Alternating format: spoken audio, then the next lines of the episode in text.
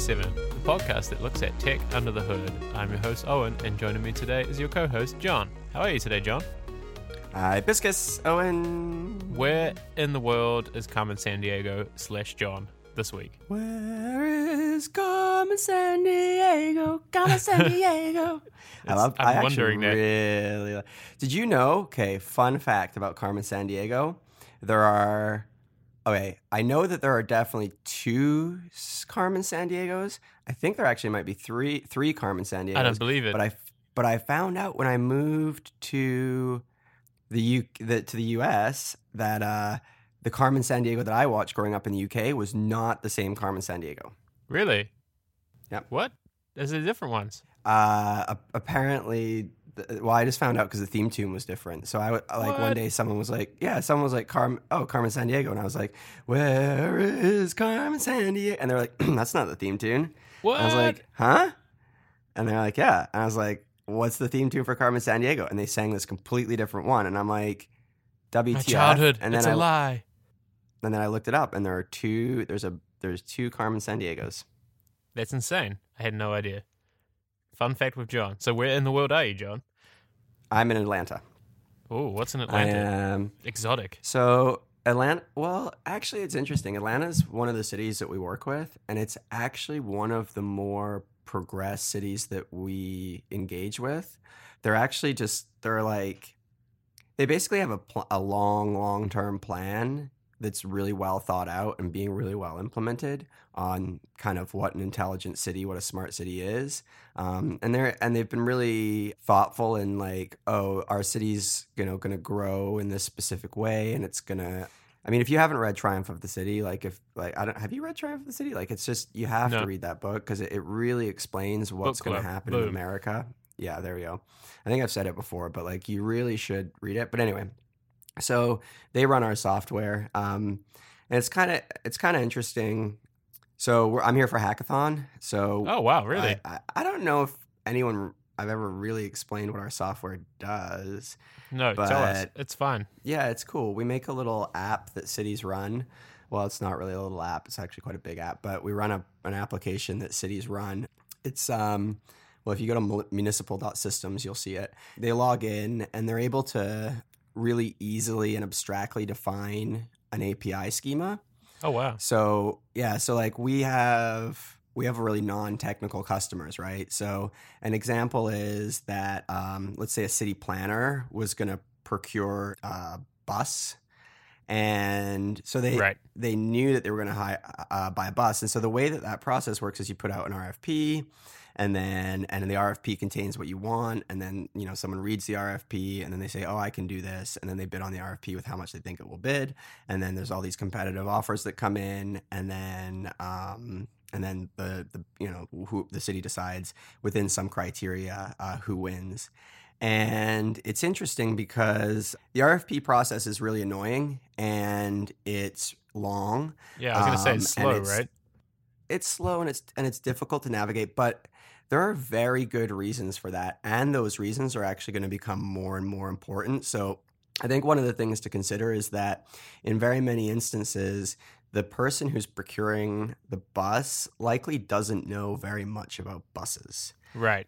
And so the RFP process is actually basically built to hedge out the the lack of knowledge within the institution itself, right? So because it's competitive and you can just put out very high level ideas of what you want. For example, I just uh, received Hoboken's um, RFP for their smart city. Right. And so, you know, they'll, you know, you'll read it and there'll be a paragraph and it'll say, like, we want to provide uh, kiosks that can, you know, have super high, fa- hi- super high fast internet. We pres- we describe uh, that as this number of, of gigabytes or whatever, and they should be in these kind of areas. And like this is sort of what we're thinking about. And then when you reply to the RFP, you literally are just like, okay, well that's cool, and like you should probably think about this, and you should probably think about this, and this is a good idea, and we can do this.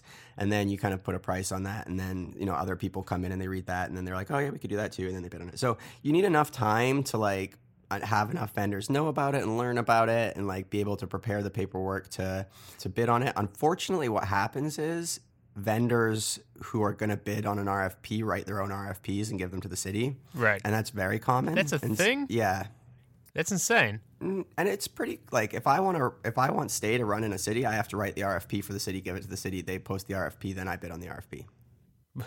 That sounds very convenient for you. It is. It's so like I read the um, Hoboken Smart City RFP. I I would bet my bottom dollar it was written by Google because I read it and I'm like, there's no way that anyone in the city of Hoboken wrote this thing. Like I just can't can't believe that to be true.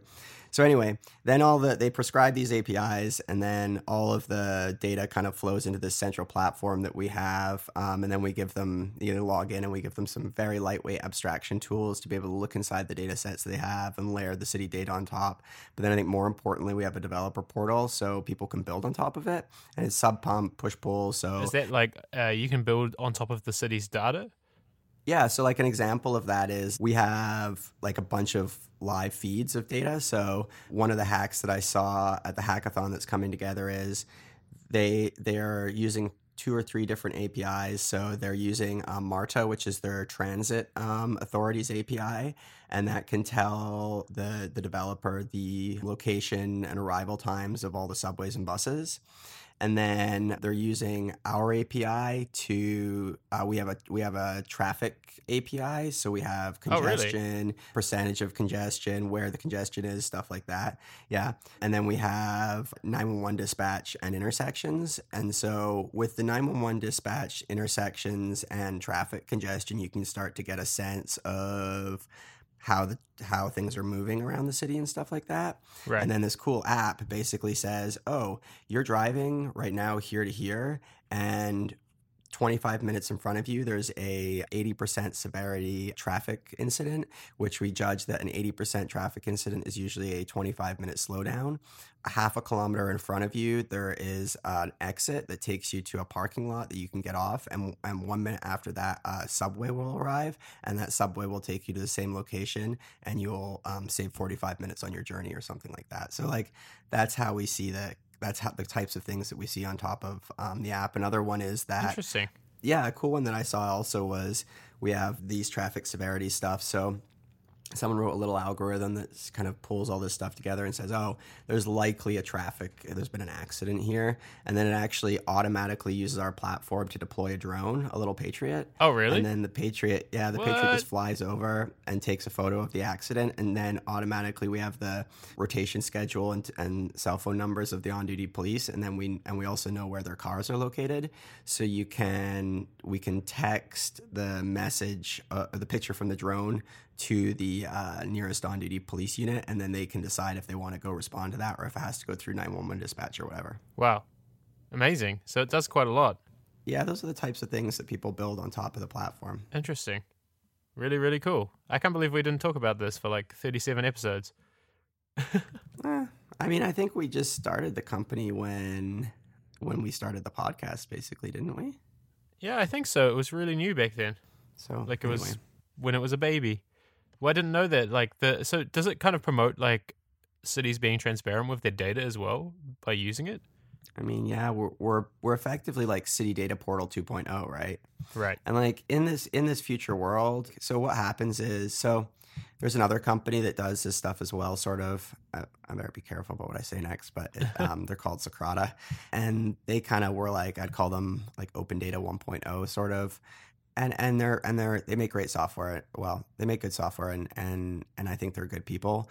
And they're really focused on just like hosting the CSV files and Right. Excel files and stuff like that. And I think that's really helpful for you know some percentage of of of constituents within a municipality. But I think that as more and more people become more technical, and even I find like just random people who are like in marketing or something like that um, will like pull our pull some data off our API and Yeah. like do some lightweight analysis and stuff like that. And so I think as that happens more and more, we're going to see like more little community apps popping up. And like I think it would be really cool. Something I'm trying to like encourage is like a little a proper neighborhood app, right? Where like you know it's it's geo fenced and all of the every time a film permit is filed because there's going to be filming it, it gets updated on the app every time a street closure has happened you can automatically report a pothole through it stuff like that and like See, there's a company called SeeClick Fix. It's sort of like the, the beginning of that. So you can download this app called SeeClick Fix if your city runs it. Oh, I think I've seen it. that. Yeah. Yeah, and then and then basically, if you see something in the city that's like you know messed up, you can basically uh, just take a photo of it and hit send, and it'll automatically send it to the city. So actually, we get all that data in real time, and it's pretty hilarious. Is that like I went- one day I did this little just like looked, and it's like seven people in the city have reported like 950 things and it's like mrs mrs smith or whatever right and it's like you Yeah. can tell that there's like a there's like a grandma going around kind of cle- cleaning up the city that. with the SeeClick Fix app. Yep. Yeah, I'm sure it's fun. Like everybody's like, I'm a citizen looking out for the uh, city. Like they must love it, especially the olds. I mean, it's awesome. That's that's how. What's up with you? Oh, and the weather here is beautiful. Ah, I'm jealous. What's up with me? Not much. Just uh, very busy at work. We're uh, I can't say much, but we're launching in a new country, and it's really exciting. So uh, we're working on some really cool stuff for that. So it's just very busy times, especially when you have to translate into another language entirely. It's not giving away too much, I don't think. Uh, You no, we're we're Oh, working yeah? on we're working on something really special and like uh, making a really localized product for the first time. So it's really cool. So that's what I've been up to. cool. Do you have a dev team? No, we're currently hiring. We're actually kind of an interesting company because we're kind of like if you had a startup of non-technical people who decided to make a smart thing that you know you'd hire an agency rather you know you don't know anything. And so they've built it historically like that. And now uh what my job is actually to do is build the dev team. So we're hiring for it right now. And then we take it over from those agencies. So it's kind of like making a backwards startup and we have revenue already. So it's a bit weird. CTOON. yeah it me. CTON. but it's really cool because uh, so we get the technology, but we don't have we have a little bit of legacy debt, but we we build the team ourselves rather than inheriting something. So that's pretty cool. That's what I'm up to. It's crazy. It's Mm-hmm. a good I, idea. I interviewed like 15 people this week. Anyway, a lot of news this week, man. I feel like it's gonna be big. We got a got a long one. Like I'm looking at the Trello, like oh my lord. So should we start with the bad shit? I think it felt like a really bad week for like Do you want to just go through all the bad stuff and then go to the good stuff? I feel good about that. How about we talk about that horrible cloud bleed thing? Oh yeah, that's a good one. It's pretty hard. It's pretty hard to understand, so we have to like try our best to explain it. It's really hard to explain as well, but we'll work on it. So, okay, you start, and I'll uh, I'll fill in the gaps. All right. So, there is a company that exists in the world called Cloudflare. And Cloudflare was created by a guy called Matt, who's a good friend of mine, a really nice guy. And he went to Harvard and studied law and then graduated and started this company called Cloudflare. And the idea originally, I think, behind Cloudflare really was just a CDN. So, for those that don't know, really nice CDN. uh, uh, CDN is a content delivery network. And basically, what happens is assets that are heavy, so JPEGs and, Mhm. and uh, movies and stuff like that, are stored in geophysical or geo geophysical is that a real thing in in locations Sounds that like are a power clo- plant. yeah, closer to your customer. So if you Yeah, yeah. happen to be a, uh, a company in the U- UK or the US and you have most of your customers in the UK, um, you're going to want to run your data center in the UK because the internet's a physical thing and it turns out the speed of light is real. And so and latency can- is a pain in the ass. yeah, and then the internet also has these things called hops in them, which is where you have to you get directed through a bunch of servers on your way to the final destination, and then everything that gets picked up also usually hops back through all those places again, unless it's using peer to peer or WebRTC. So the then you so what you want to do is you have run this thing called a CDN, and that puts you know the assets that are heavy and, and important to you uh, closer to the edge and closer to your closer to your customers. Cloudflare basically created something where you didn't even have to know where your customers were or anything like that. You would just run it on top of your website. It's it's it like a lazy man be- CDN. Yeah, it's and and and a good one, right? Like they did a they did a good job, but I think they realized over time that the actual bigger market is protection and DDoS mitigation. Sure. And so I'm sure everyone, you know, who listens knows about all the attacks that have happened on the internet over the last couple of years where things get really slow and people talk about this thing called the distributed denial of service attacks or DDoS. And um, we've talked about it before, but that's basically where you hijack hundreds of computers and you make hundreds of requests to to one computer and eventually the computer blows up. It would be like uh, someone setting up a, a, a, bot to call your phone uh, every second for 50 hours you wouldn't be able to use your phone. There's actually ways that you can look at this traffic at the very low lower levels of the internet and say oh, this is not this is not legitimate traffic. This is not real traffic. Right, right. Um, and there's a and there's a lot of characteristics you'll look at that will determine that. And Cloudflare did a really good job of this. So that it was a really good, easy to use experience. They mitigated things really quickly. And so over time, they earned a reputation of being a relatively good product to stabilize your your applications over time from things like DDoS and uh, and um, stuff like that. So, and they also have another product called Virtual DNS, which protects. Oh DNS yeah, servers. it's good. It's really good. So actually, at DigitalOcean, we actually basically were the first customer of their virtual DNS product. Oh, wow. They brought it to us before before they even released it. Um, we implemented it and worked a lot with it because what was happening at DigitalOcean was our DDoS servers were getting. Uh, or sorry, our, our DNS servers were getting DDoSed, and so when your DNS server gets DDoSed, you can't resolve Nothing website- works. Nothing works. So the, the our cloud basically broke, right? Um, and so w- once we protected it with that, you know, the, D- the DNS worked again. So we also protect our API with that as well. So people would, Oh. DDoS API.digitalocean.com. Yeah. And then it would take the API down. So then no one could use the API. so we protect the API with it as well. So that just kind of gives you some uh, kind of background on who Cloudflare is and what they do. And the other thing that's really important to note is they're very, very, very, very big. They protect a Mm-hmm. Everything. incredibly large percentage of the internet. When something and breaks, that- and- you can tell. Like every time they have an outage, you know it's Cloudflare. Either that or AWS at this point.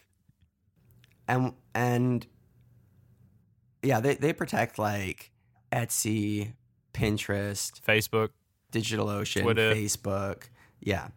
Now, it's a mm, it's a bit of a house of cards kind of Sure. setup. Like I, I don't I don't know like if if DigitalOcean, Etsy, and Pinterest all got DDoS at the same time, maybe they'd be able to keep those properties online.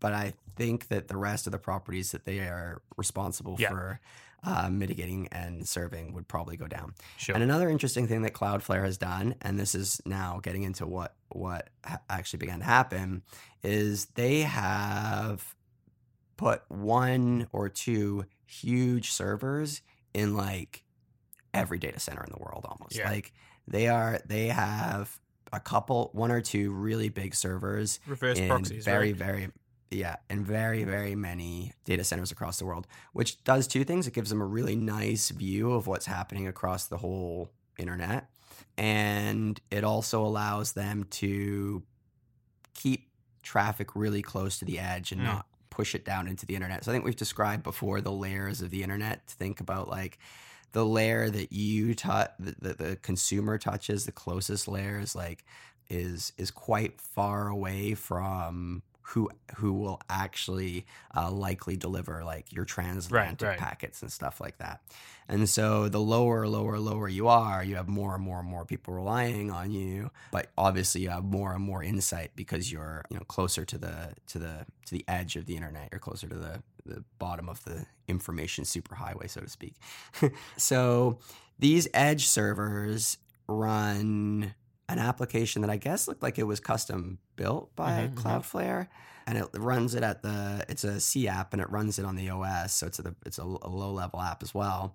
And it was missing just a, a one four characters basically, Yeah. some code that they wrote. Uh, I think it was like functions like it was a stop or something like that, right? And what was happening was the buffer was overflowing. So, just also another interesting thing is buffer overflow and memory leaks are ba- like They're like basic stop things. like the, well, and also it's almost always because of a memory leak or a buffer buffer Right, overflowing. right. Like there should be some law that like you need to like like this is just Try, anyway, It's so hard to track those things, though. yeah. So okay, so another thing that I guess tangentially I now have to tell you about as well is Google Project Zero. Oh yeah. Why don't you explain Google Project Zero?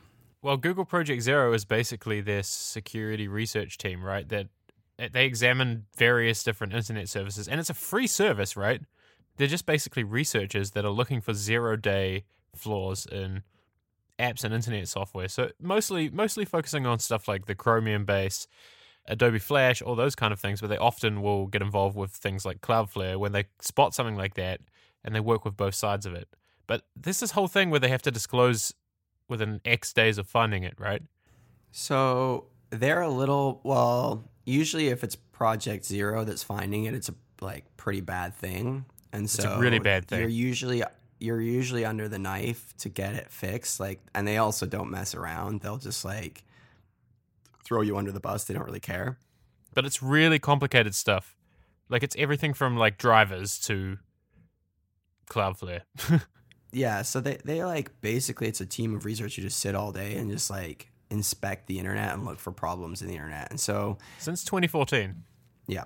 They're doing this thing called fuzzing, which I'm not going to get into, but you can just go read about it. Uh, but it's a Uh-huh. way of te- software testing, a semi automatic software testing technique, looking for uh, invalid, random, or unexpected data from whatever. So they're fuzzing the internet looking for things that they didn't expect. They found some stuff they didn't expect. It's not unnormal that it's not unusual that they would find stuff that they didn't expect. Sure. But then they looked at it and it was like plain text, Uber driver data, and Yeah, and they thought it was text, weird at like- first. It was inconsistent as well.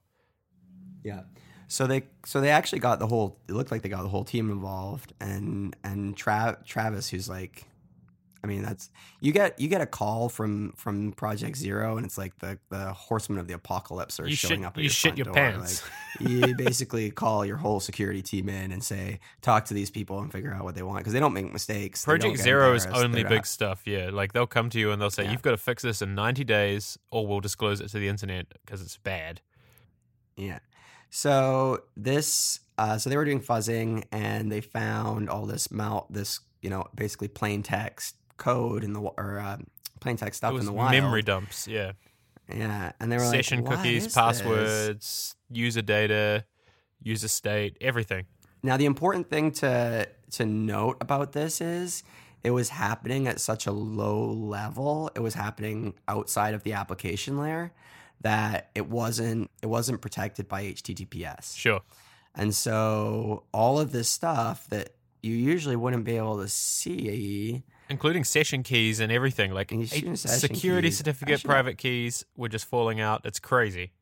I should actually look at that a little bit more because I don't I didn't quite understand where that like on the stack it was happening.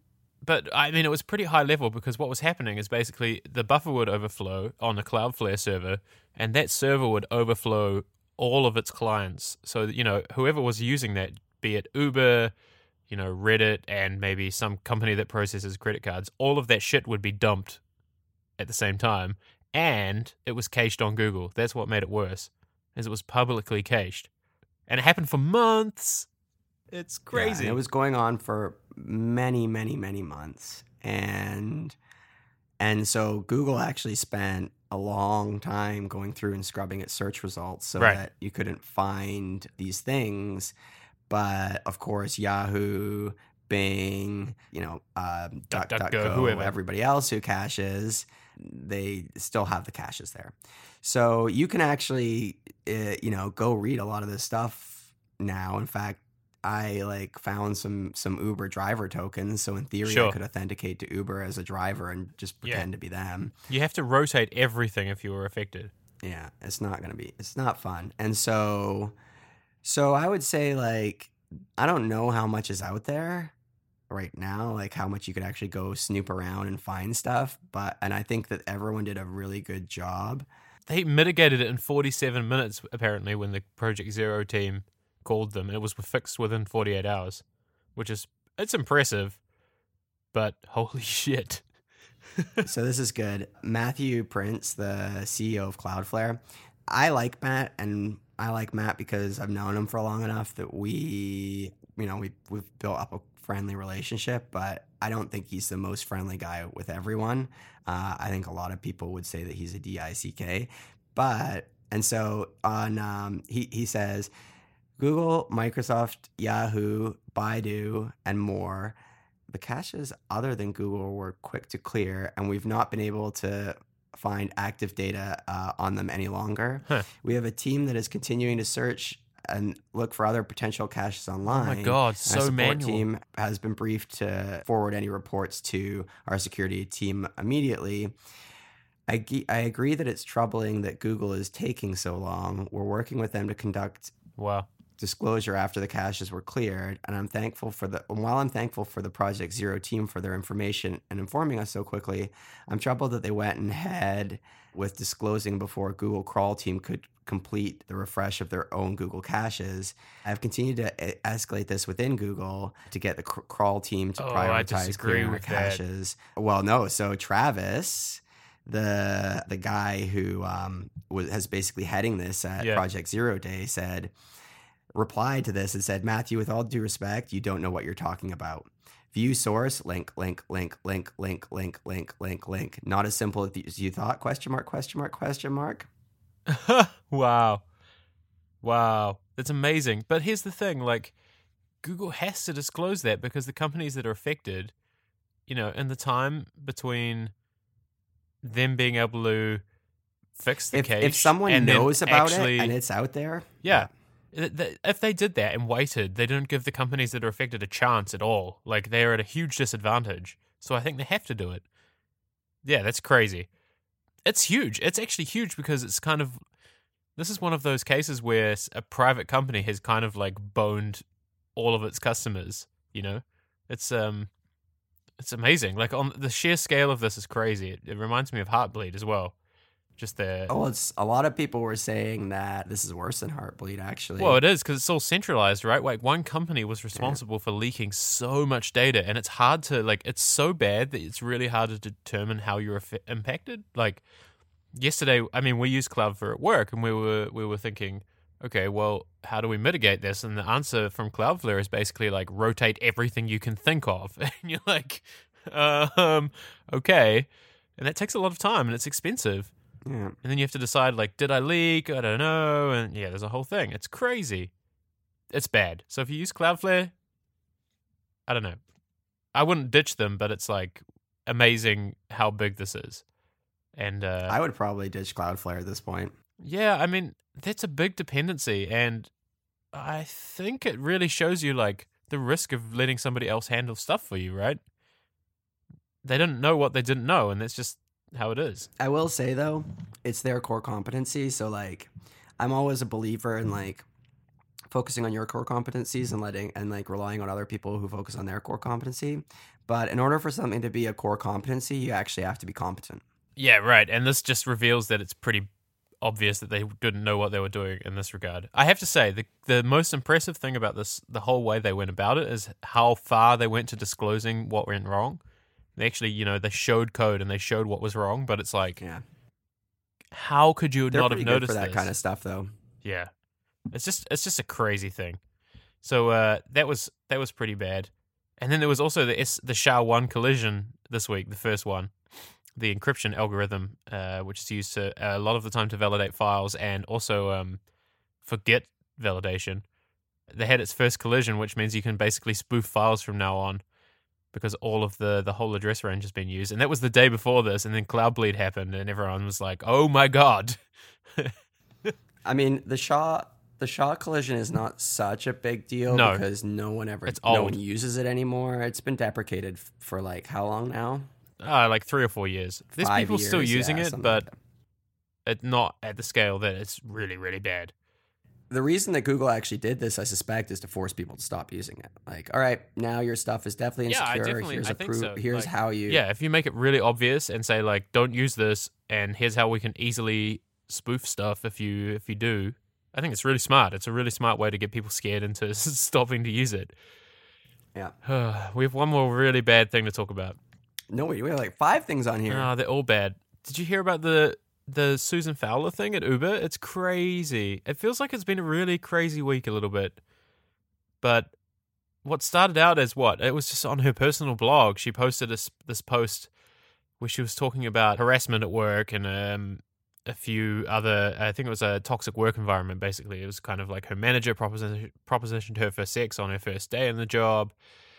Was unfair to her after she reported it, and the HR team basically said like, "Well, he is a you know a loyal, dedicated Uber manager, so there's nothing we can do about it."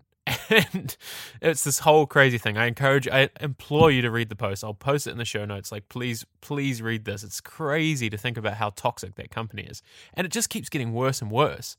So that post, which she just published on her personal blog, blew up first, and then the next day, the New York Times published interviews with 35 women from the company that had also experienced similar harassment.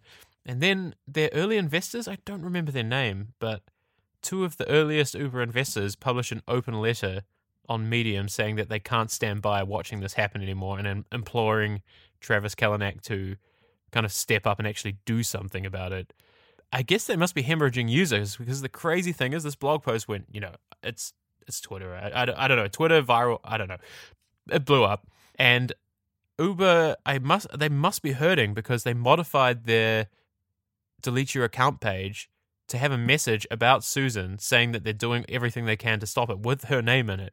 It's like, oh, if you read the Susan Fowler thing, we're doing everything in our power to resolve the harassment in our workplace and the toxic environment. I was like, I, I don't know how I feel about that. Like putting her name on that page and things like uh, that weirds me out. But they must be hemorrhaging users from it, and they should because it's insane. Yep. The, and then so just an hour ago, uh, BuzzFeed published a leaked audio from a meeting with 100 female engineers with Tra- Travis Kalanick. And you can actually listen to it on BuzzFeed. I'll also link this. It's pretty interesting. It basically, they confronted him about it in this meeting, and he, he, I mean, obviously he struggled to deal with it, and he kind of promised that they'll do something about it. But this is like, this has been a thing that at Uber for a long time. There's so many reports. It's like a Yeah. I was going to say it's like one of those elephant in the room kind of things, but everybody knows this about Uber. Yeah. Like I know so many people who are engineers who work at Uber who are like, it's a job. I work nine to five. Yeah. I get paid incredibly well. I give no shits about Uber. I don't Mhm. partake in the culture. It is a tire fire in here. Like I have literally had two or three engineers from Uber recently tell me that. Yeah, it's just a big frat culture from what I've heard. Well, it's interesting because I sent the Susan Fowler article to a software engineer friend of mine, and she's younger. She's just started out in the industry, Uh-huh, uh-huh. and she said, "Oh God, is it weird that like I've experienced this?" And I was like, "No, come on." Oh, really? And she was like, "Holy shit, holy shit, John! I've encountered so many similar situations to the ones described." And I was like, "Are you serious?" wow. And she was like, Yeah, I've had multiple guys around the office. I'm just reading verbatim now. I've had multiple guys around the office make really suggestive comments to me, and now I just avoid those um, people. People have talked to me about how pretty I am and cute I am in the lunchroom. And I said, anything unwanted, especially sexual, isn't tolerable, period. right. If someone makes suggestive comments to an employee in a company, in my company, they would be fired immediately. And she said, I have to tell you these stories in person because they're unreal. Like the advances that these people make is crazy, and they do it in front of people too. And I said, I'm super disappointed to hear that. And honestly, I really like to talk to you about it, and I hope that you're willing to do something about it. I understand if you don't want to, but this is something that ha- is happening a lot to women in the industry, and we need to speak out more about it, especially, especially, especially when it happens over text or Slack. But still, in person comments are 100% unacceptable a friend of mine oh i can't go any further and she said okay i have some really weird stories to tell you then i thought this was just normal hmm it's really difficult being a woman in tech and really difficult to be taken seriously this sucks Wow, that's intense. Yeah, I mean, and the crazy thing in the Uber scenario is that they didn't even do anything to defend it because this person was so high ranking or whatever. It's it's insane. It's I re- I really I really feel strongly about this and I hope that Uber actually can do something about it. I kind of find it hard to believe that they even care, but I mean, it's been going on within their building for this long. I'm gonna say right now, if I ever hear anything about that in a company that I am responsible for, like not only is the engineering manager gone, HR is being replaced. Like I would like Yeah, I would just course. go to town ripping the company to bits until it was the way it needed to be. It's systematic. Yeah, it's definitely and it comes from the top. Yeah, I mean, it's obvious that Travis hasn't been doing anything about it. Did you see the thing from his in early investors? It was like the first or second round of investors, Yeah, that's crazy. and they wrote an open letter just basically saying it was unacceptable. And there were a lot of people saying it's not fair. It was Mitch and Fre- Freada Kapor. They're really early investors, but they're they're famous for being kind of ethical investors. And uh, they published this post basically to say that Uber had been here many times before, responding to public exposure of bad behaviors like this by holding all hands meetings and had done nothing about it, despite saying that they would do that. It goes it goes on and on. I encourage you to read it. It's crazy. And then oh yeah, the thing that makes it even worse is Uber is using insiders who already work at the company to try and resolve it. The, and they're using Eric Holder, the former attorney general, is that right? I think so Yep. of the US who's previously been involved in the company anyway to investigate. And he's been there since June. So, like, it's still bullshit. And Arianna Huffington, I mean, really? Ugh. I find it. I find it crazy. I don't know. I'm sure we're going to hear way, way more about this for now. But the other interesting thing was I read somewhere else that, and I don't know how true this statistic is, but apparently Uber had really made progress in its diversity efforts and they've lost all of the women that they had joined the company basically since then. They'd gone from like 20% female engineering to like 6% now, which is absurd. So, yeah, it's bad. Yeah. And I mean, it's I think it's on all of us to actually do something about it. You can't trust HR to do the right thing necessarily, and if you see it in the workplace, you have to say something. I I remember one day, like I think everybody was a little shocked that I did this, but one day I think we're at like 150 people or so at Do. Yeah. and I can't remember what it was, but it was like uh, about a year and a half ago. It was one of the like blog posts about something. Oh, I think it was um, Nerdcore at GitHub or something like that. Yeah. And I just posted it into the Slack channel, and I said, if anything, if anyone does anything like this at our company, I will spend all of my efforts and energy campaigning to ban our CEO to make sure that you get fired. Wow, and they were shocked by that. Why are they shocked? Like that shouldn't be shocking. Because talking about firing someone in the general Slack, like talking about firing in the general Slack channel makes people nervous. But and also that I was just a VP, so I probably was shouldn't have been saying like I. It should have come from Ben, right? But I mean, screw it, man. Everybody whatever. at the company has a part to play, I think. And if you see that shit, you have to do something about it. It's systematic, right? Like you can't just trust trust HR to do the right thing if the company itself isn't willing to call out that kind of behavior. And it's hard. I mean, it's hard to see and identify it, but you got to do something. You can't just let it happen. I don't know. We're gonna see a lot. Ben, Hey, John. Hey, so I'm on my podcast with Owen, uh, who you've met before. And we do this thing, it's like a segment that we do every week where we call a random friend of mine from uh, my phone book and we ask them a quick I question and then give them a couple of minutes to answer. So we start off with who you are and how you know me, um, and then I will ask you my question. Sure. I'm Ben Uretsky, co-founder and CEO of DigitalOcean, and uh, I know John because he was introduced uh, to me from one of our other co-founders, Mitch, and uh, actually worked with us for a few years. First as a chief evangelist, and then doing a whole bunch of other stuff. Cool. Thanks. So, just before we called you, we were talking about some of the stuff that's going on in the industry uh, around kind of engineering teams and the culture and engineering teams and stuff like that. And I know that that's something that you and I have had a lot of conversations about in our time together and also something that's really important to you. And so, I guess I just wanted to ask you kind of, you know, I, I just got done saying I think it comes from the top. And so I just wanted to kind of ask you, I guess, a couple minutes of how you think about that in, in your company and like building a company with good culture and, and making sure that everyone feels safe and supported and stuff like that. Yeah, definitely. Uh, I think what's unique at DigitalOcean is we have uh, a single culture, and I know at times, sometimes there are kind of subcultures that can exist, and they can be positive or or negative. Uh, but the unique thing about the way we've built our business is uh, engineering did not create its own uh, subculture, if you will. And mm-hmm. so they really took on and adopted the, mm-hmm. the principles of the business. And the more that we spent on really crafting a set of values that everyone can get behind and uh, putting them into the work that we're doing every day. So, for example, every two weeks we have an all hands meeting. The first page actually lists all of our cultural values. We had a few uh, cultural value like committees put together that really refined them, uh, gave them a lot more operational value.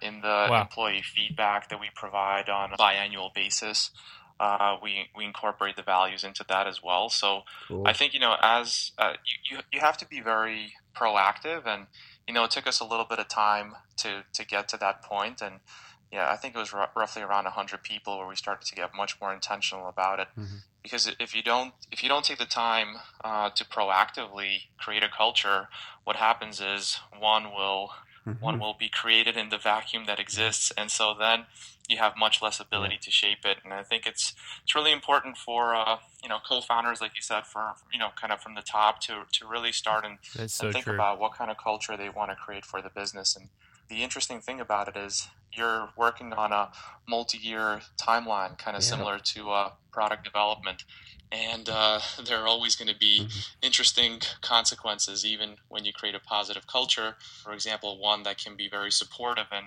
and people oriented the challenge can be how do you tie that back to uh, business results and, and objectives so uh, it's really a tricky thing and i think finding the right balance is something that you have to constantly tune on uh, you know on a, on a monthly or quarterly basis and remind people how those values tie back into the work and the objectives for the year. For sure. Awesome. Well, I I I must say I I well, I'll ask did you have fun learning about this stuff and like implementing it and kind of building it in your company? Yeah. Yeah. yeah, I think it was, uh, you know, you, you read a lot about kind of, you know, culture and values, and you don't really have a chance to uh, to practice it, or you know, and it's a totally different thing I believe, although I've never been on the other side of being kind of the creator and then a mm-hmm. participant in in the culture. Mm-hmm. And so, I, I, you know, what I really enjoy is a good challenge, and I think being able to influence people's behavior is a very difficult thing.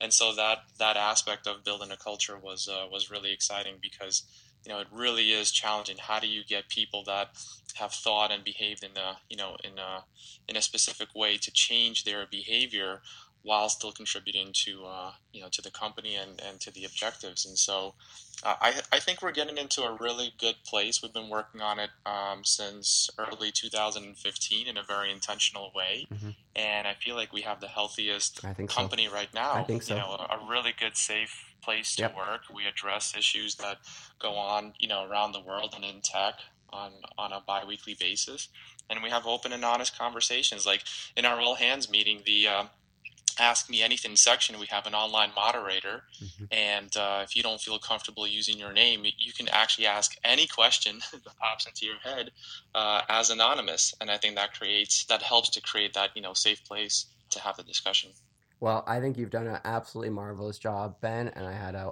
absolutely wonderful time working for you and with you and i hear a lot of people talk very positively about the DigitalOcean culture these days. So I'm very proud of all of the work you do, and I was certainly uh, lucky to work with you. And so thank you very much for coming on. And uh, we'll send you a link once it's up and you can take a listen. Awesome. All right. Thanks, thanks so much, buddy. Sean. Talk to you later. Nice. Good one. That was a very, very contextual call. Awesome. So, I heard one of your favorite internet platforms is no longer independent. Uh, this is true. Uh, it's not one of my favorite internet platforms. I was there on day one, back in the day. Should I talk about it a little bit? I honestly, I can only say all I know about this because uh, I actually found out from you putting it in Trello is that DeviantArt sold to somebody. So I'd love to actually hear who and why and what. I didn't even know there was still a thing, let alone oh able to be sold. For sure. So DeviantArt is a online art community that was founded by uh, Scott Jarkoff and which is his real name and Angelo Sotira in well, we started working on it in 90. I it's really weird because online everywhere it says that it was 2000 that it launched, but in my head I have 1998 and 1999 stuck in my head as like Right. years that we were working on it, but I guess maybe not. So DeviantArt is, and I mean, I, I think if you don't listen to this, if you listen to this podcast, you don't know what DeviantArt is, then we're lost. But uh, DeviantArt is an online art community. Uh, it's it's probably the oldest social network that still exists on the internet um, and is active, and it's just uh, a huge community of artists who upload their work and comment on them and stuff like that. And so, It makes me think of um. Do you know Dribbble? yeah, It's like a non-jack offy version of Dribbble. It's like the original art platform. So I met these uh, dudes. They're just starting it uh, on IRC years and years ago in their late 90s, early 2000s, and ended up joining them. And I was one of the first directors of community. And I worked with Scott, who is the uh, Right. co-founder and the direct, the kind of head of community, um, and this guy Eric Kolb, Kolb, C O L B, K O L B. And by the way, these people are doing nothing today. Like I think Eric works as like a security engineer for the for the Navy or something like that, and Scott's stationed in uh, Japan, also working for the U.S. government. And I don't know, we just built it up over the years, and I don't know when I I, I left in 2005 or 2000 and- no 2007 I think I left, and uh, when I left we had 22 million active users. Wow, it's huge. So yeah, when I when I at its peak it was at 32 million active users. wow. Yeah, huge. So it's huge. It's old. It, I mean, it, it, and then like I remember when Flickr started, and we were like, "Oh, Flickr's coming. This is bad." Blah blah blah blah. So they sold to Wix, W I X, the the WYSIWYG website generator. It's a publicly traded company. It's got a two billion dollar market cap, um, and they bought DeviantArt for thirty six million dollars. Wow. Million dollars for every active user at its peak, peak I guess. And uh, That's insane. so that's cool. Wow. I won't get into too much of of uh, kind of how I th- feel about the price. Um, I'm pretty sure that it was mostly. Uh, I don't think anyone really made much money off it, but No, I'm just surprised it was still there. no, I mean it's still it's still there. I know that the user base had started to dwindle, and I know that kind of as of this year they had I think I don't know twelve or. 13 employees or Right, something right. like that. Like they really laid laid off the, a lot of the staff and stuff. So I'm sure they were preparing for a sale. Angelo has been the CEO of the company from day one, and I'm Really? sure that Digi- or DeviantArt was was an amazing, amazing lifestyle business. Um, I'm sure that he made you know a couple couple million bucks a year off it. And so, I mean, why would you sell it? You keep it along as long as you can, and Sure. And it's a cool community. I mean, I remember that from like the early internet days. I think that was like my first introduction to like digital design as a thing. Very, very People cool. really like DeviantArt because it's a super like nice place, and it was actually interesting because it was like front page of Hacker News for like five, like four days or something like that, or like a day, maybe two days. But I like commented on it, and I was like, oh, you know, I, I I worked on this in the very early days, and it was a lot of fun, and I I am who I am because of it, and I, and Right. I learned a lot and learned about Linux. Chris Bolt, the guy that built all the technology, is just like I actually dated his sister Liz for years. uh, like super nice, super amazing guy, and people on were like, how how did DeviantArt become such a nice, good place? And you know, this goes back to exactly what Ben just said. Like it starts from the top. It's the tone that you set. It's the culture, right? And I said, I said on Hacker News, like something kindness was really something that we built into the community from day one, right? It was it was really important. Everyone who was steering the community was responsible for uh, making sure that people were kind. And we talked about loving each other uh, very often. We talked about loving the community very often. We said it very publicly. We said it out loud. And actually, we did the same thing um, at DigitalOcean. We because and and not disingenuously, like yeah, right. I always loved I loved what we were doing, right? Like I loved the community we were building. I loved the people that were a part of it. Like I would do anything for have done anything for them. I Actually like during the time that I was running some of the communities on DeviantArt, I was living in Scotland I was in a tiny village called Leatham. Uh, there were 60 people in the village that I lived in.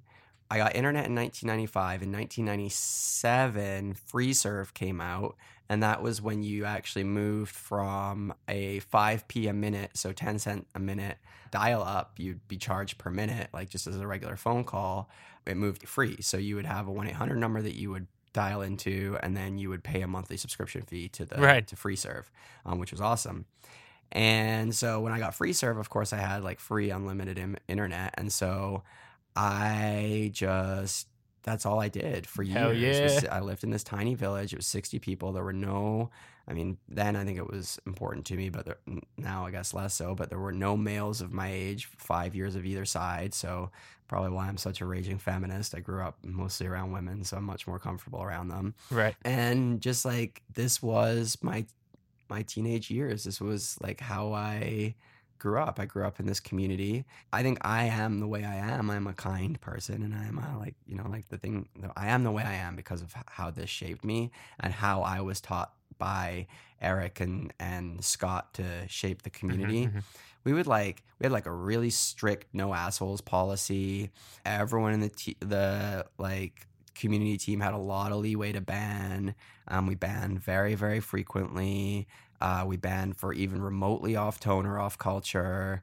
And then like with the banning tool on da you could actually it was all timeout so it was actually really hard to ban someone for life. You basically had to like get Angelo or Scott to approve banning someone from the le- s- Ah, site right. f- for life because we just didn't do that. And like, yeah, because rehabilitation was really important, right? Like sometimes people would come in from like slash dot or like you know some other. Uh, if yeah, I don't think 4chan existed then, but like some other 4chan. community, and they wouldn't know how to engage with our community, and so and but the community itself was taught to like like people who had been there for a while knew that like it was human first and like you would write a critique on a on a on an image or on a piece of poetry or on a skin or something like that or it was like you can be harsh but it has to be like kindly harsh right like here are the great things you do you did and like yeah and here's how you can improve and that kind of stuff Like, and like constructive. it was it was so far as like people would rewrite whole critiques that new members would post to show them how it was done. So you'd like see a comment on a picture and then you would see someone else being like, Hey, welcome to DeviantArt. Happy to have you here. Just so you know, we're like an inclusive kind of community and like here's how you approach the community. Some people would just leave, some people would tell you to fuck off and then you'd get they would get banned. And that was that. wow. And then I think the other thing that was super important to DeviantArt that like, I man, I could write a, I gotta go, like, I could write a book about community building at this point, like online. Like one of the things that was super important was humanization aspect, right? Like we added profiles super, super early.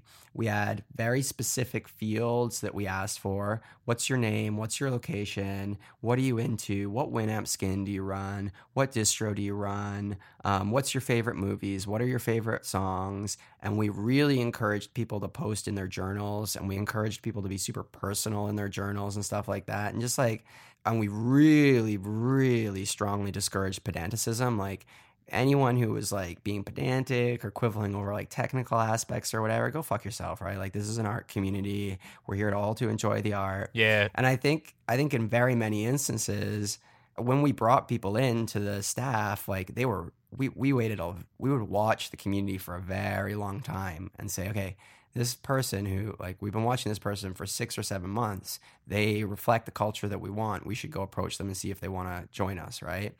And that's and we pulled everybody who was staff from the community. That's cool. This is like the opposite of how Twitter builds Twitter, by the way.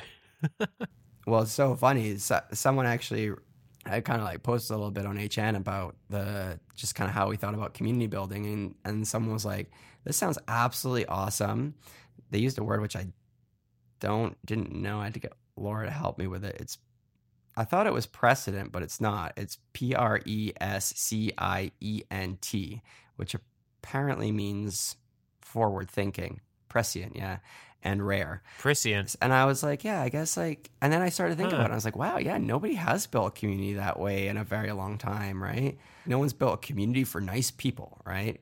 And so I don't know. I think like I remember one time where we were like, "Hey, all the staff have to change their uh, profile, like their little profile pictures to photos, not avatars. Like you have to have a photo of your face smiling and it's like you. You know how much less harassment I got from people the day I did that? People were like, "Oh, this is a real human. This isn't like, you know, some some oh my god, it's not just a bot. yeah.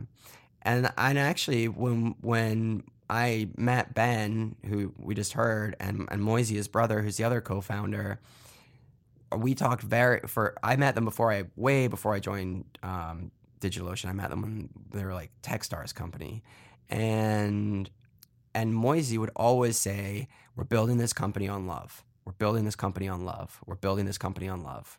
And and I like I heard that. I like it really resonated with me. And and when they had raised their Series A, they were like, "Oh, do you want to come work with us?" And I was like, "Absolutely." You know, like they were like, "We want you to come build the the community. We want you to come understand the community. We want you to come, Right.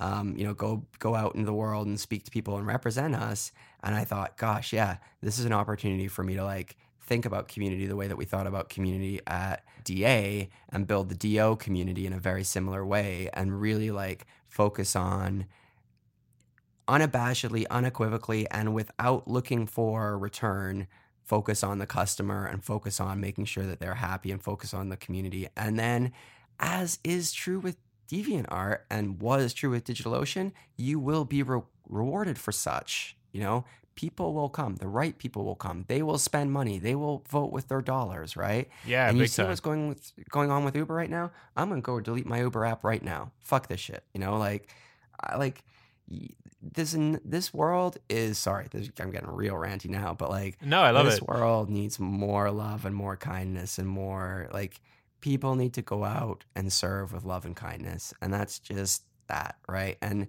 so no one knows empathy anymore. I think one of the things I learned from IRC was empathy. Like you can't stand in front of someone and read their read them. You can't you can't feel them. And so if you really care about this person and knowing this person, you have to learn about them. And I think a lot of people think empathy is like, oh yeah, like this person's having a bad day, so I better be nice to them. Or like I'm I'm an empath, so I like know I can like read people. Like I remember was someone interviewing once and was like, oh yeah, I'm I'm empathic. Like I I can just read people's emotions and know what's going on. And I'm like, okay, being like having empathy and having a lot of empathy for someone is like deeply understanding their situation and circumstance and where they sit in life and trying to like make sure that they are Yeah. forwardly mobile or like taken care of or whatever that looks like. But that's like actually probing them to find out. Like it's asking tons and tons of questions, personal, deep questions, and caring and caring and caring and pushing and unpeeling the layers and unpeeling the layers and unpeeling the layers, right?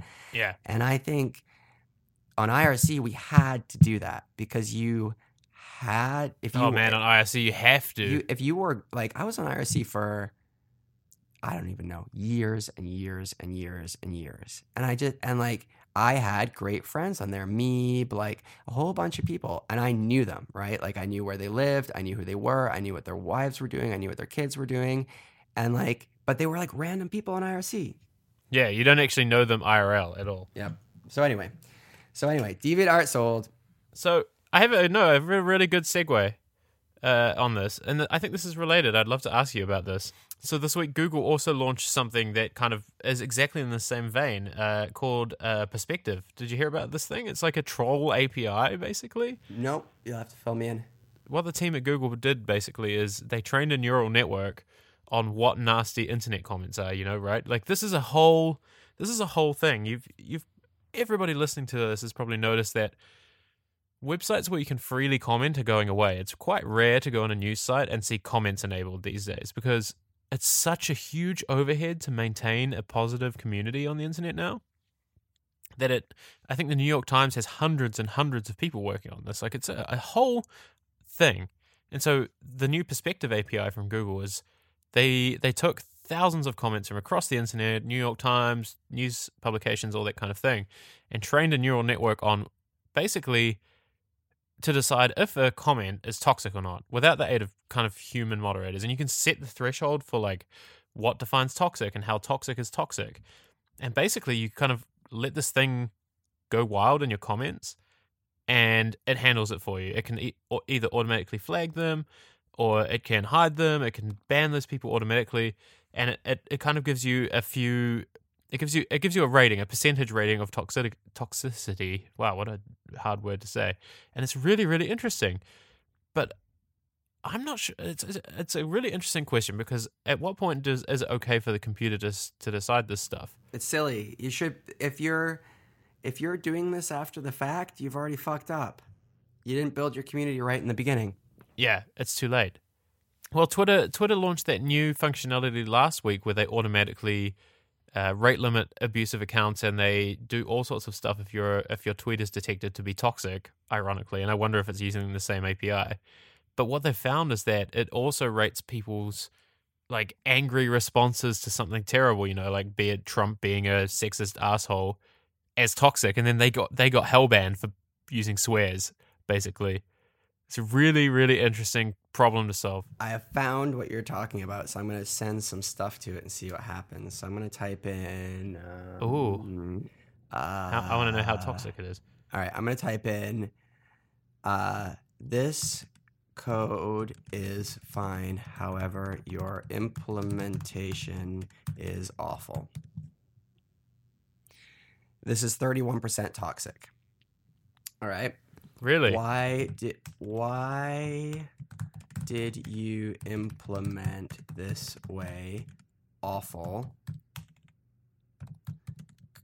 Don't uh code fine, but implementation sucks. 78% toxic. Wow. Uh, pro- probably because you word use the word sucks. I'm going to take sucks out. Okay, so now it says, why did. Oh, I actually should post that as a question and see if it changes. Why did you implement this way? Question. Awful. Code fine, but uh, implementation is poor. Oh, I also spell implementation. Oh, no, I didn't. Uh, 20. So that phrase that way. Why did you implement this way? Question mark. Awful. Code is fine, but implementation is poor. 30% toxic. Wow. Huh. So uh, I'm just uh, have the article in front of me from the launch, and this guy said he tested uh, the sarcastic phrase "nice work, libtard," uh, and it only got four percent toxicity. But if he typed an off-color but benign expression uh, in air quotes "life's a bitch," he found that the phrase got a very high toxicity Well, score. yeah. Of course, because it doesn't have context, right? It's it doesn't. It's just going on uh, association, and I wonder. I wonder how long they have to train it for. I think it's pretty cool that this API exists and that they're doing neural networks for this. But I think you're right. If your community's that bad already, and you have to use API like this, it's like it's a write off. Couldn't figure out what you mean. Pretty sure you have no idea what you're talking about. 5% toxic. How do you feel about that? Is it too low or too high? Uh, that's a pretty shitty comment. I would have banned someone from that, for that on DA. Yeah. Yeah, there you go. Anyway, I thought it was pretty cool that Google kind of did this. I just hope it doesn't get widely implemented. I have I have concerns about it. Did you also read that um, Google is suing them? Waymo? Do you know about this? Oh my god, I completely forgot about that. Oh, it's insane. They've had such a bad week. And they've also lied about running a red yeah. light. Uh, what was? it's going to be a long podcast this week. Sorry, folks. Yeah. So. Oh my god. Yeah. Sit down and get tight. No, that Uber thing was insane. One of Uber's engineers, so he's the head of the Otto truck company now. He stole the lidar designs from Google. It's insane. Okay, go go back and explain the whole thing. You're going to have to explain from like how Otto, what Otto is and how it ended up at. Uber. Okay. Okay. Okay. Okay. So this guy, it's Andrew Lebowski or something like that. This guy. The Big Right. Lebowski. He worked at Google on the self-driving car team for years, and he was the head of it. Rah rah. And then eventually, apparently, what happened is he decided to leave, and so it's Google suing this guy and Uber for this. And basically, he decided to leave, but on the day he left, he downloaded 800 gigs of documents. I Love it. sorry, I don't remember the exact number. An insanely large amount. Yeah, he, he downloaded thousands, tens of thousands of documents, including schematics, confidential files, RFPs, everything you can imagine, onto his from his commercial laptop onto an external hard drive that he just bought. And didn't he like then he wiped the laptop, used it for three minutes, and then never used it again. And like, if you're gonna do espionage, don't do it on your corporate laptop. Anyway, anyway, uh, he took those he took those lidar designs. He went to Otto. He founded a new company called Otto, which is working on self-driving trucks. Google acquired Otto last year, and they're using it for their Uber transportation platform. And now Google says that they got an anonymous tip or somebody called them and showed uh, with schematics from uh, Otto's lidar chips. So that's the sensor that they use for the self-driving cars. It's kind of a pivotal part of this whole thing. And oh my god, the schematics are the same as Waymo, like, and that's Google's self-driving cars. They're literally the same. And Google Google went back and they found that this guy had done this, and now they're basically suing them. And it's this crazy thing because, well, first of all, Google invested in Uber, and second of all, who the fuck does that? Yeah. It's insane. And um, so there's there's more about it today on the New York Times. They were saying that the hardest part about this whole thing is there's such a small pool of people working on self-driving cars that they all have this shared knowledge in their head, and it's it's not. I was going to say it's easy to have it happen accidentally. It's not, but there's only so many people to pull from. It's insane. Well, I think that's true that like there well, there is very few people working on self-driving cars, but it's getting like easier and With easier experience, to do at them. least. Yeah, with experience. And it's interesting. I so Uber replied and said there's no there's not this is not a thing. There's no case here. We- We're really excited about defending Yeah, of course they did. Yeah, of course they did. And I think they like I think you have to do that basically. But I Those are pretty hard set allegations. I also don't think so. They Uber has said that it is an effort to slow down the competition, and and also and I just think that's bullshit. But isn't it interesting that Waymo spun out as a separate company from Google, and then like less than a month filed like.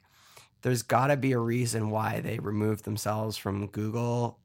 Well, okay, I'm not going to say the two things go Yeah, hand I think there were too many conflicts of interest. Yeah, but I'm not going to say that, that go hand in hand. there must have been but- too much overlap. but uh but i wonder if like they did have to separate from uh them and and just as one point on the google ventures things because i've pitched google ventures a bunch and i know them there google ventures is like super super arm's length of google itself and they don't even like in fact they're firewalled from google and so like obviously everybody yeah everyone everyone at google ventures like obviously understands the google mission but the investment philosophy is simply just to progress the Google mission.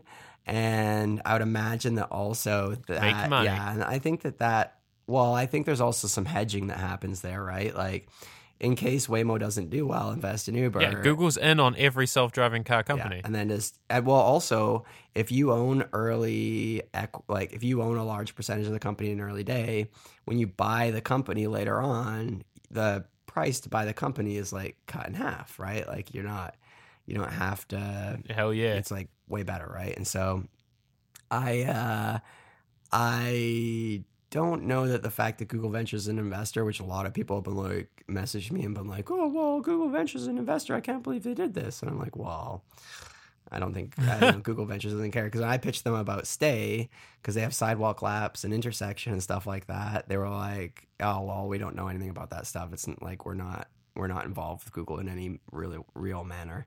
Uh, and of course, and of course, they told me that my company would be completely unsuccessful and that they would crush me. So uh, that was fun. But I think there's a real case here. I, I like. I, I think this is really interesting.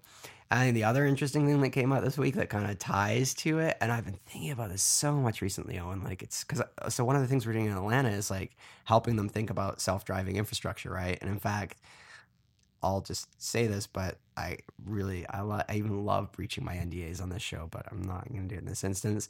A month and a, a month and a half ago, a city and a car company approached our company cut together as like a as a two like as two entities and said, uh, you know, this that's a European car company too, actually. That's not like even very well known. We're like, we're gonna work with the city to replace all the transit buses, subways, everything with like self-driving buggies, and we want to like hook into the city. Oh my god. Yeah, it's gonna it's gonna be pretty cool. I've like seen them and I've seen like the plans and everything, and it actually looks really good. And so like, uh, can we feed all of the data from the city into the self drive? Like, so they're actually building an app on the thing that ties into our uh, platform that allows us to like, well, allows the city to push uh, like road closures and pothole maintenance and stuff like that into the car in real time. And I think that's interesting because I think that's actually a an interesting uh, way to do it. But even more interesting is, oh god, I'm gonna like get so many angry emails from people. But uh, the the city wants to basically like compete with Uber and Lyft by way of of these, you know, autonomous self-driving buggy things that are provided by the city and you can like call one on demand and they'll show up to where you are and just like take you somewhere and of course they're hybrid electric so they're they're really cheap to maintain you don't have to have someone uh, driving them they're made basically of plastic and you know reinforced plastic and and uh, metal so they're, they're not like super expensive and stuff and Mhm. so and so like i guess they want to use our company because they want to make an abstract they want to make an app, a customer facing app, a city facing app that will push through our platform and then push the requests into any self driving car, any any self driving buggy that they have uh, available. So that is neat. And I was thinking about that, and I'm like looking at their tech stack. They sent me over like how they're building the car and like all the things that they're going to be including in it. And then, and I was looking at, I'm like, wow, this company's like really thinking about things in a great way. I'm so impressed. Like, you know, like even their like their the way that they're thinking about putting the car together is way better than like even Tesla or anyone else that I've thought, seen. Like, it's really really clever. And I went and then and then I read that New York Times article about how Uber lied about driving uh, driving through the red light. And I look and I was like, I wonder Yeah. what cars were they even using at that time? I couldn't even remember. So I went and looked at those Volvos that they were using. No wonder it ran through a red light. You've got Yeah, like terrible. some crazy like yeah surfboard strapped to the roof with a couple of cardboard boxes on it. Like They're still using oh, those. what a bunch of junk. Can't wait for Uber to fail. Sorry. Uber wants to retrofit cars, and I just I think that's an expensive way to do it. I don't know. Dude, these. I think you're better to rebuild the car from scratch. I also saw the doing. cost of these buggies that this car manufacturer is making for this city, and like Mm. you and I could easily afford them. Wow, that's amazing. Really, really cool. Futuristic, even. Okay, I have one more thing we should talk about because we're running really long. The Echo thing. I know you hate Echo, but Amazon. So, did I think we've talked about this before? How Amazon is um, they're involved in a murder case at the moment because some guy murdered somebody in the house, and like they used an Echo that night, and the police are trying to get the audio from the Echo, and Talk to Laura about this because she's a lawyer. It's crazy, dude. So Amazon at first like complied with some of their requests, but now they've gone back with their defense, which is they say that the Echo has the has and the guy's recorded voice has first First Amendment rights. fourth, first or fourth? First Amendment, I think. I think so too. Yeah, uh, yeah, First Amendment rights, and I'll I'll, I'll read a little bit here because I think it's pretty crazy.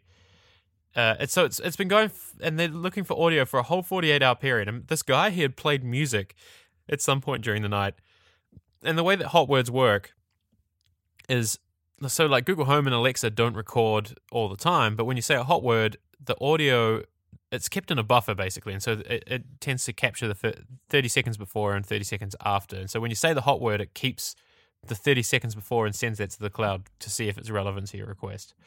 And basically, they're arguing that uh, Amazon's Alexa has a First Amendment protection, the right to browse and purchase expressive materials anonymously without fear of government discovery. The responses may contain expressive materials such as a podcast or music requested by the user, and the response itself constitutes Amazon's First Amendment protected speech.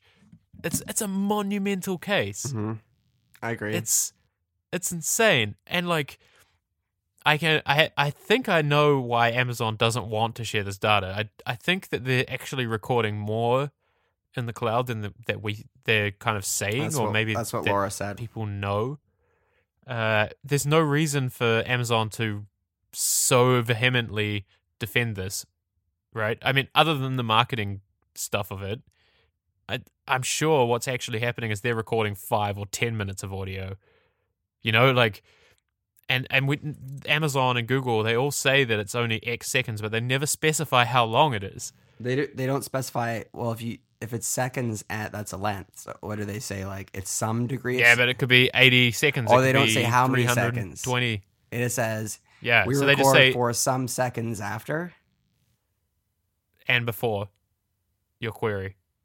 It, it uses that audio buffer technology. So basically, it's like recording audio on the device, but it doesn't save it or send it unless you say the hot word. So, So, like it can go I back. It's kind of like live photos. I see. Well, okay. I mean, definitely you have to have an all. Yeah, but you what if they an have like have- five minutes of that?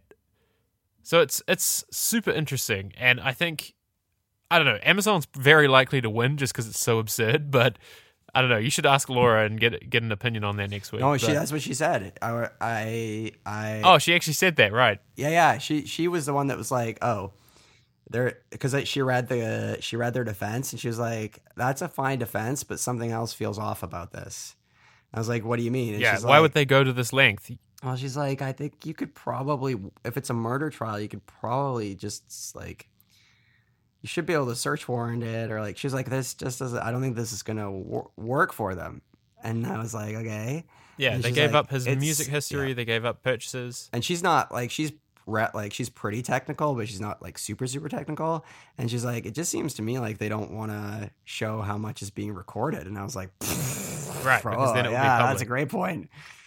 It'd be really bad. Interesting. Well, we'll report back on whenever this. I mean, this trial's probably going to go on for a long time, but it has implications because voice assistants are getting pervasive. I mean, they sold six million of these damn things last year. What is the uh what is the app that the Google phone makers are forcing them to use? Oh yeah, I wrote that in there. It doesn't. It's not super relevant, but it's really interesting. Google's actually really forcing phone vendors to get Android less shit. Like if if you use an Android phone, you've probably noticed that the stock messaging app is like some shitty Frankenstein like Samsung SMS app, and now Google's forcing most of its carriers that use Android to uh, use an official one. Good. And I I just left it in there because it was really kind of like curious to me that they're actually mandating this stuff now. So they haven't got everybody, they got everybody basically but Samsung. But it actually means that an Android phone will be cleaner soon. And I think that's actually Yeah. great progress. And they're using a new technology called RCS, which is the rich SMS standard. So you can embed links, you can add photos and all that kind of thing. And it's actually within SMS. It's a really, really cool technology. And Android's going to have it before iPhone, which is kind of cool, actually. By the way, did you know that net neutrality rules are going to change? Yeah, Trump. I think they're gonna. I think they're gonna repeal most of net neutrality. Although I've been thinking about net neutrality a Yeah, lot. Yeah, it's going to be bad. I thought a lot about. Well, I've been thinking. About, well, yeah. Well, Netflix is going to have to pay a lot of money to Comcast if they repeal this stuff. Eh, it's interesting. I mean, so the one thing that they've repealed or like that they're like going after right now kind of makes some sense. So basically, there was like a kind of like mandate on small ISPs. Well, there was a mandate to Right. comply to all of these different types of things that had to happen, and some of them likely required an ISP to install equipment. So it's like some transparency stuff, and like also like uh, changing the way that you package things so that they're like debund like you would effectively have to debundle them or like you'd have to show them debundled and stuff like that and like basically for like middle america isps with less than 100000 customers they're like look we only service 60000 people like we have five people who work here we can't do this i think and so they, they the only thing they've done so far is change that that the isp now can have up to 125000 customers before they're on this like higher level of scrutiny. And I think that's probably fine because I mean I've worked with Yeah. middle America ISPs and they really are like but you know what? Oh, the other thing I was But thinking a is lot of the, the law is constructive. I am so do you know that also okay, we like we have I'm like we're like hours in now, but like just one last thing on this quickly. Like so Verizon, I'm just gonna say this really quickly, but like Verizon is rolling out 5G in America, which is great. In fact, it's Well, it's 4G gigabit. well, it's still it's still faster than my home internet. Yeah, yeah, exactly. So I suspect that the ISP or the like, yeah, like the large ISPs are starting to shift their cost centers. So you think, right? Like Right. over time, you can deprecate like routers, you can deprecate cables, you can deprecate switching stations, and then you can like stand up satellites and like wireless and stuff like that. I would imagine it makes sense that within like two or three years, one of these like Verizons will go to like you, you know you, it's everything's wireless. You don't you can't buy Yeah, five G will replace home internet. yeah, and but you know, here's an interesting thing, and just something for people to to think about, and also to think about in their local communities is the American government gave easements to all of these telcos, right? They said, you know, we you can run you can run cable through this land for free. It's even it's, you know it's government land, or even sometimes it's it's uh, private land. You know, you can put poles up like this is critical infrastructure, and so all these easements were granted. But these easements last. Some of them last for like two or three hundred years. Some of them last for hundred years or whatever. And I was speaking to Laura about this, and she looked at me. She's like, "You think the ISPs are going to give all that land back?" And I was like, "Doubtful." So if you like as this all unfolds and you live in a in a you know a community and if you notice that we're moving more and more to to wireless and like people they start cutting your cable to your house and moving to a wireless cable you better start writing to your city councilor and your and your mayor and saying I want that uh, I want that pole that's in my driveway out of my driveway then get that shit out Right. of there Have you heard of Starry Internet no in Boston? So it's a it's a basically what you're talking about. It's a 5G kind of capable wireless internet company that the city of Boston has collaborated on. Hmm. and basically, you just install something on the top of your building, you plug it into the existing wiring in your building, and you got gigabit internet. Done.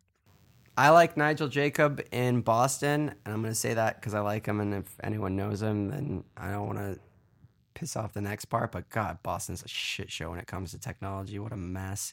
I just can't stand dealing with them. This looks like a cool company, though. ugh, they're so annoying. They think they're so progressive, and like every week I see something from Boston in the news where they're like, "Oh, Boston just got this like special grant from the FAA that like allows drones to drive in this." a certain block to do deliveries and we're going to test this stuff and then like there's no process to talk to the government about doing this if you're a drone company Yeah, right. they have like two people that they're working with and they won't allow anyone else to like "Mm, fuck you guys anyway sorry i'm a little pissed off right now but yeah anyway, this I totally agree with you though uh, that wiring and will go away. Anyway, I think we've been going on a long time this week, so we should wrap it up here. Next week, let's talk about what we actually think about net neutrality because I have very many different views on very many very. That's a whole podcast worth it. Yeah, and people have asked about it before, so let's let's do that. Yeah, oh yeah, we can do a special episode on net neutrality. And next Okay. week, our special guest is going to be Cloud Opinion for Yorick. So No, actually, the following week because next week Oh, we have next week, Taylor yes. Lorenz joining us to talk about Snapchat, That's so and it's cool. gonna be awesome. Yeah, I think she'll probably be, it'll be a longer segment with her next week. I bet she'll side with me, Oh, I'm sure she'll side with you.